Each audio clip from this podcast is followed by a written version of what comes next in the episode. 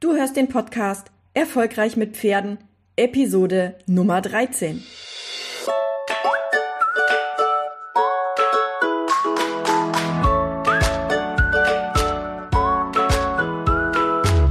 Herzlich willkommen zu Erfolgreich mit Pferden. Ich bin Marina Lange und ich helfe Menschen, eine solide und vertrauensvolle Partnerschaft mit ihrem Pferd aufzubauen und Ängste und Unsicherheiten sicher und nachhaltig zu überwinden.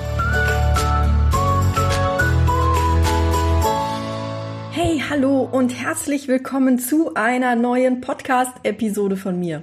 Mein Name ist Marina Lange und in dieser Episode geht es mal wieder um das Thema Angst und zwar darum, wie du damit umgehst, wenn du Angst vor deinen Gefühlen hast. Das, was ich heute mit dir teile, spielt für mich eine große Rolle in meiner Arbeit mit Angstreitern, weil das Thema Angst vor der Angst ein ganz großes Thema ist. Fast jeder, der Angst hat vor seinem Pferd, hat auch Angst vor der Angst entwickelt. Und das ist natürlich eine Kombination, die ja, die herausfordernd ist, weil man plötzlich nicht mehr nur mit der Situation an sich klarkommen muss, zum Beispiel wenn man Angst hat vom Ausreiten, sondern man muss sich jetzt auch noch damit auseinandersetzen, wie man mit seiner eigenen Angst umgeht. Das heißt, wie man da damit umgeht, dass man eine Angst entwickelt, dass dieses blöde Gefühl der Angst wieder auftaucht. Das heißt, die Angst vor den eigenen Gefühlen ist eine weitere wichtige Angst, die dich daran hindert, dich überhaupt auf den Weg zu machen, deine Angst anzugehen. In 99 Prozent aller Fälle ist die Angst ist die Angst vor negativen Gefühlen wie Angst, Trauer oder Wut, Verzweiflung, Aggression, Frustration und so weiter. Diese Angst ist in unserer Gesellschaft über viele Jahrhunderte hinweg immer mehr verstärkt worden. Früher waren es die Männer, die nicht weinen durften. Heute wird einem suggeriert, ja, dass das eigene Bewusstsein, dass das eigene Unterbewusstsein gefährlich ist und dass dann Dinge hochkommen können und dass man das immer nur unter Begleitung von fachmännischen, professionell ausgebildeten Psychotherapeuten tun sollte. Und ja, viele kennen mich schon eine Weile und wissen, ähm, dass ich Aussagen wie, das war schon immer so, gerne genau unter die Lupe nehme. Und bevor ich dir ein paar Beispiele nenne, hier nochmal ein paar Worte. Und zwar wird diese Episode gesponsert von meiner Angstreiter Challenge. Die Angstreiter Challenge ist ein kostenloses Angebot von mir, in dem du dich mit deiner Angst, mit deinem Pferd auseinandersetzen kannst. Und es haben insgesamt schon über 2200 Teilnehmer mit teilgenommen. Und ähm, die Angstreiter Challenge biete ich etwa ein bis zweimal im Jahr an, weil es einfach meine Herzensvision ist, dass kein Pferd mehr zum Wanderpokal wird, weil der Zweibeiner Angst hat. Und das Ganze ist damals entstanden, als ich in der Angstreitergruppe Admin wurde und ich gemerkt habe, dass ich den einzelnen Menschen gar nicht mehr helfen kann, weil es einfach so viele Menschen waren, die Angst hatten.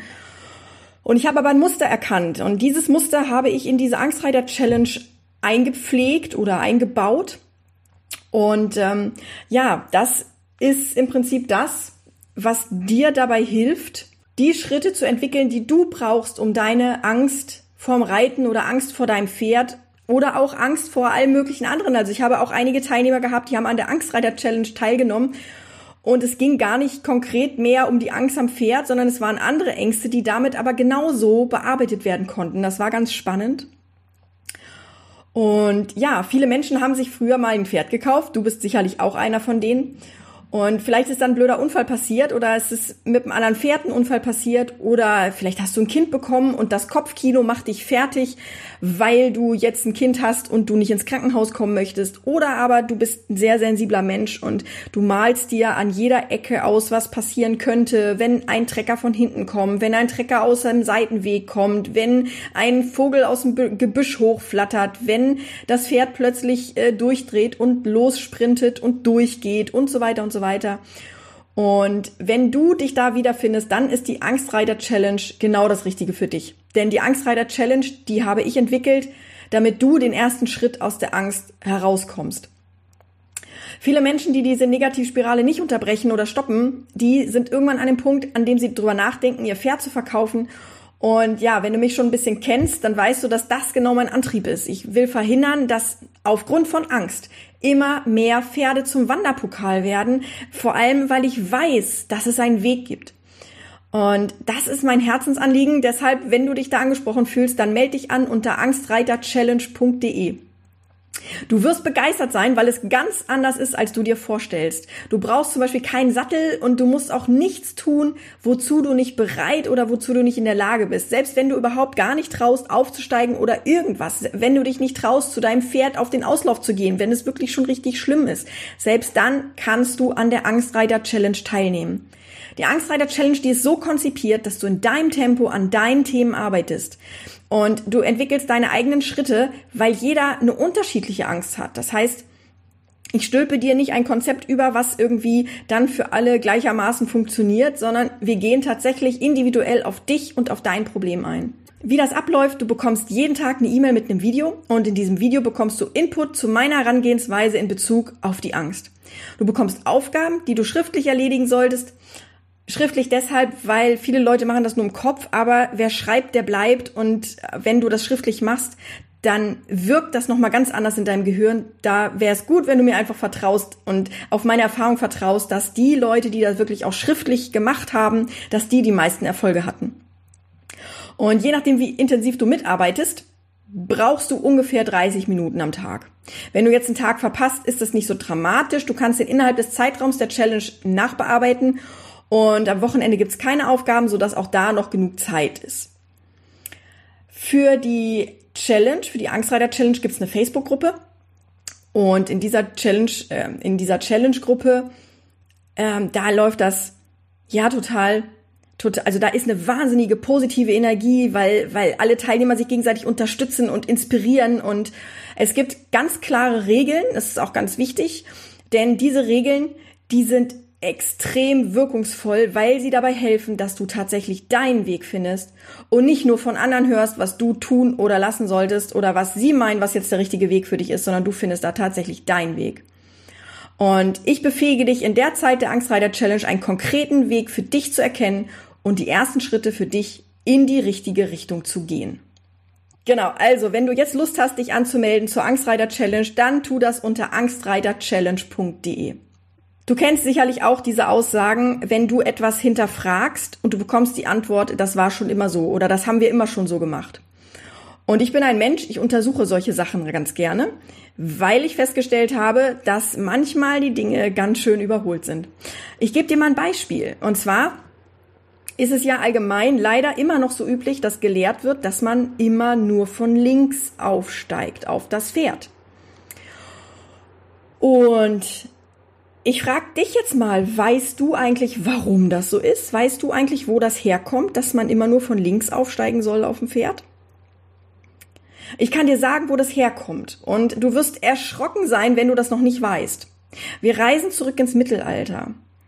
Und im Mittelalter war es so, wer saß da hauptsächlich auf dem Pferd? Das waren die Ritter.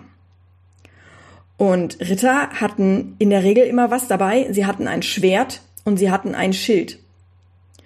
Und das Schwert, wenn sie Rechtshänder waren, das steckte immer an der linken Seite des Beines.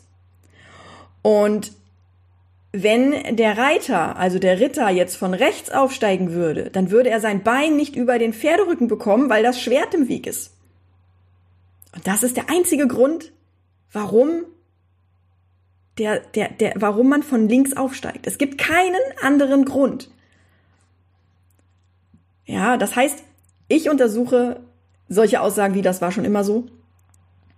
Und ähm, da gibt's noch, da gibt's noch diverse andere Beispiele, zum Beispiel Zügel sind zum Bremsen da, wo ich dann ganz klar sage, Moment, da ist dieser Ritter, der reitet in die Schlacht. Und jetzt muss man sich das mal aus der Perspektive des Pferdes vorstellen.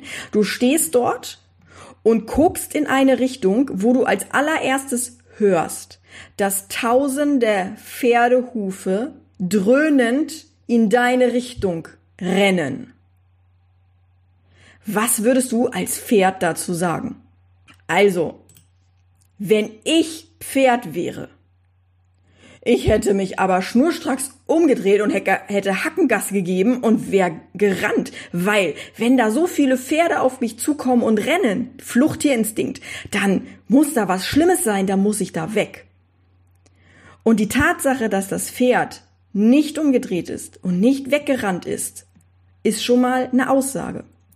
Wir merken uns diese Szene und gehen jetzt rein in die Schlacht. Wir haben also den Ritter, der hat sein Schwert und der hat sein Schild und der verteidigt und kämpft dort, der verteidigt sein Leben und kämpft um sein Leben und auch um das Leben seines Pferdes. Wie zur Hölle soll der noch mit den Zügeln agieren, in irgendeiner Art und Weise lenken oder irgendwas? Der hat sein Schwert links, sein Schild rechts oder umgedreht, ja, sein, sein Schwert rechts und sein Schild links und der kämpft um sein Leben. Hat er da noch Zeit, die Zügel zu benutzen? Mal im Ernst. Denkt drüber nach. Die nächste Frage, mit dem das war schon immer so, ist die Aussage, dass man nicht ohne Sattel reiten darf. Weil das ist ja schlecht für den Pferderücken. Ich bin ganz ehrlich, ich arbeite seit über zehn Jahren mit Pferden und meine Kinder, die zu mir kommen, die reiten immer ohne Sattel und ich habe bisher noch nie Probleme gehabt.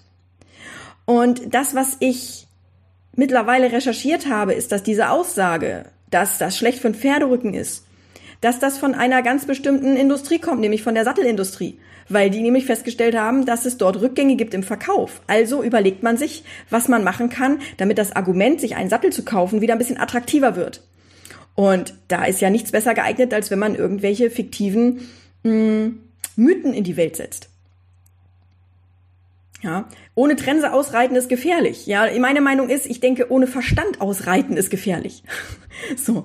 Und so ist es auch mit dem, mit dem bösen Unterbewusstsein da habe ich ja vorhin schon drüber gesprochen. Ne? Wir, wir, es heißt, dass wir, dass, dass das Unterbewusstsein gefährlich ist, weil die Psyche hat verdrängt, was uns so stark belastet und das Unterbewusstsein, das schützt uns vor diesen bösen Gefühlen und ähm, uns wird durch Medien und professionelle Therapeuten eingebläut, dass wir uns nicht mit den Tiefen unserer Vergangenheit, mit schlechten Erfahrungen und so weiter auseinandersetzen dürfen, weil es können schlimme Folgen auftreten.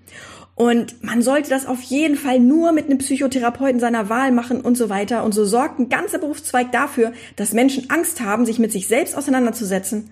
Aus Angst vor dem, was da im Unterbewusstsein schlummert, was aufbrechen und das Leben in Schutt und Asche legen könnte. Doch was passiert eigentlich wirklich? Ich bin mit meiner Ausbildung zur Kinder- und Jugendlichen Psychotherapeutin nicht fertig. Aber ich habe in den fünf Jahren in der Ausbildung, die ich mittlerweile hinter mir habe, viel gelernt. Vor allem habe ich eins gelernt. Unsere Psyche ist wunderbar. Unsere Psyche ist das tollste Instrument, was wir besitzen. Generell ist unser Körper ja sowieso voller Wunder, ne? Und trotz, dass wir nicht mit ihm umgehen, Fastfood und ungesundes Essen in uns reinstopfen, kein Sport machen, kompensiert unser Körper eine ganze Menge dieser Fehler, ohne dass wir irgendwie Folgen davon tragen. Natürlich, irgendwann ist das auch mal zu viel, aber diese vielen kleinen Mechanismen im Körper, wann welche Botenstoffe ausgeschüttet werden, um zu verhindern, dass der Körper krank wird, das ist für mich richtig faszinierend. Die Psyche ist in der Lage, uns zu schützen. Durch Amnesie und durch Verdrängung, durch Blackouts und ähnliche Dinge. Aber die Psyche entscheidet auch, wann wir in der Lage sind, diese Dinge zu handeln. Die Psyche lässt nichts an die Oberfläche kommen und das ist ganz wichtig. Die Psyche lässt nichts an die Oberfläche kommen, von dem sie nicht sicher sein kann, dass du die Kraft hast, das zu stemmen. Die Psyche lässt nichts an die Oberfläche kommen, von dem sie nicht sicher sein kann, dass du die Kraft hast, das zu stemmen. Und das ist eine wichtige Erkenntnis. Denn sollte es tatsächlich so sein, dass was Dramatisches hochkommt, dann weißt du schon, dass du das auch gesund verarbeiten kannst. Ob du einen Psychotherapeuten hinzuziehst, kann unter Umständen Vorteile haben, aber es ist nicht so, dass du auf keinen Fall an deiner Vergangenheit arbeiten darfst ohne Begleitung, weil sonst Schlimmes passieren kann. Die Angst vor Gefühlen wird auch ausgelöst dadurch, dass du mit großer Wahrscheinlichkeit nie gelernt hast, mit Gefühlen umzugehen. Wer lebt uns vor, wie man mit Wut und Aggression, mit Trauer und mit Verzweiflung umgeht? Wer sagt uns, was man da am besten macht? Wer sagt man, wer sagt, was man macht, wenn man traurig ist? Wenn deine Mutter oder dein Vater traurig war, haben die offen ihre Gefühle gezeigt?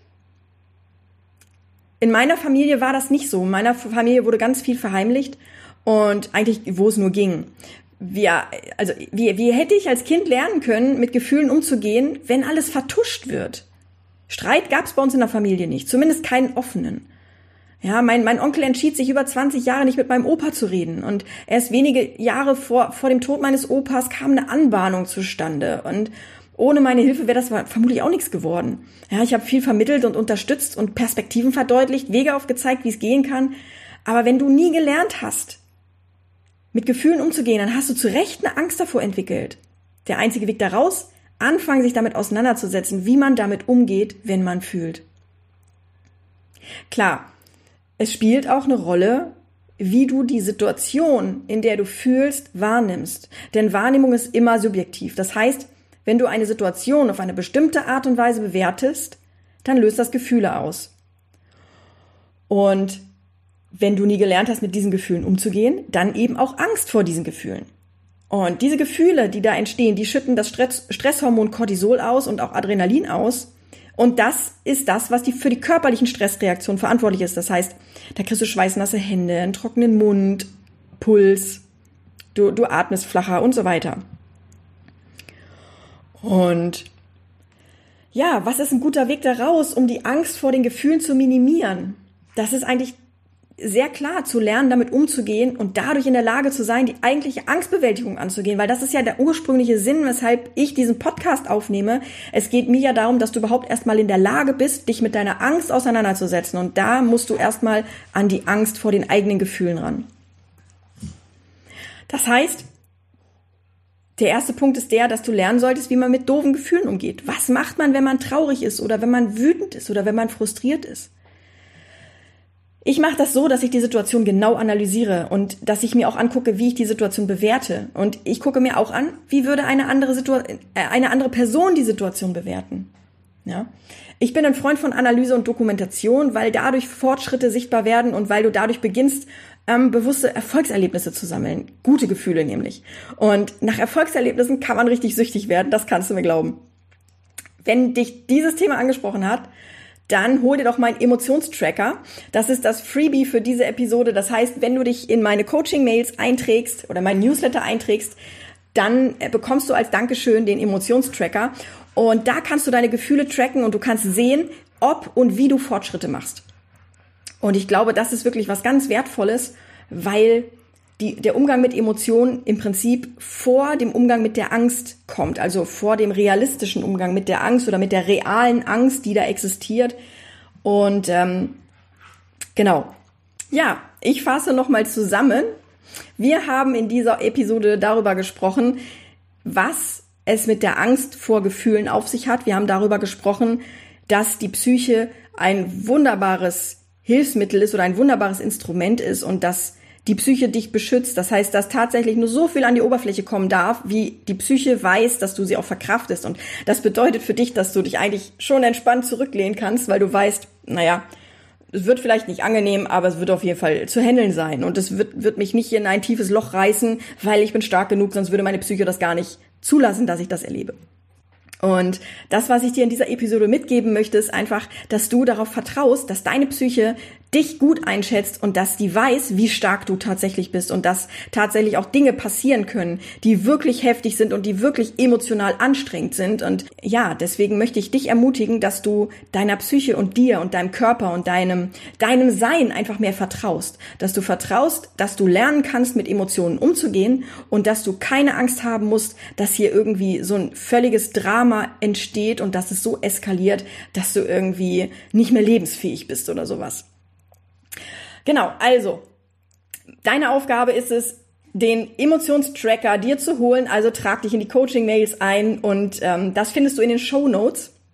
Also einfach hier ähm, äh, erfolgreich mit Pferden.de slash und dann die Episodennummer eintragen. Und da findest du den Emotionstracker und dann äh, ja, bin ich schon ganz gespannt, was du mir in der Facebook-Gruppe Erfolgreich mit Pferden ähm, darüber berichtest, ja, was deine Erfolge sind oder was deine Erfahrungen sind mit dem Emotionstracker, ob du irgendwas geschafft hast, besser zu skalieren oder ob du irgendwie Fortschritte gesehen hast, einfach nur, in, wenn du dich mit der mit der Wahrnehmung deiner Emotionen auseinandersetzt und mit der Perspektive, die du auf eine be bestimmte Situation legst und ob du es geschafft hast, vor allem eine andere Perspektive einzunehmen in einer Situation und ob du dann deine Emotionen konkret verändern konntest. Ich freue mich über dein Feedback in der Facebook-Gruppe Erfolgreich mit Pferden. Hol dir den Emotionstracker unter erfolgreichmitpferden.de slash Episodennummer. Und dann hören wir uns in der nächsten Folge wieder. Mach's gut. Tschüss.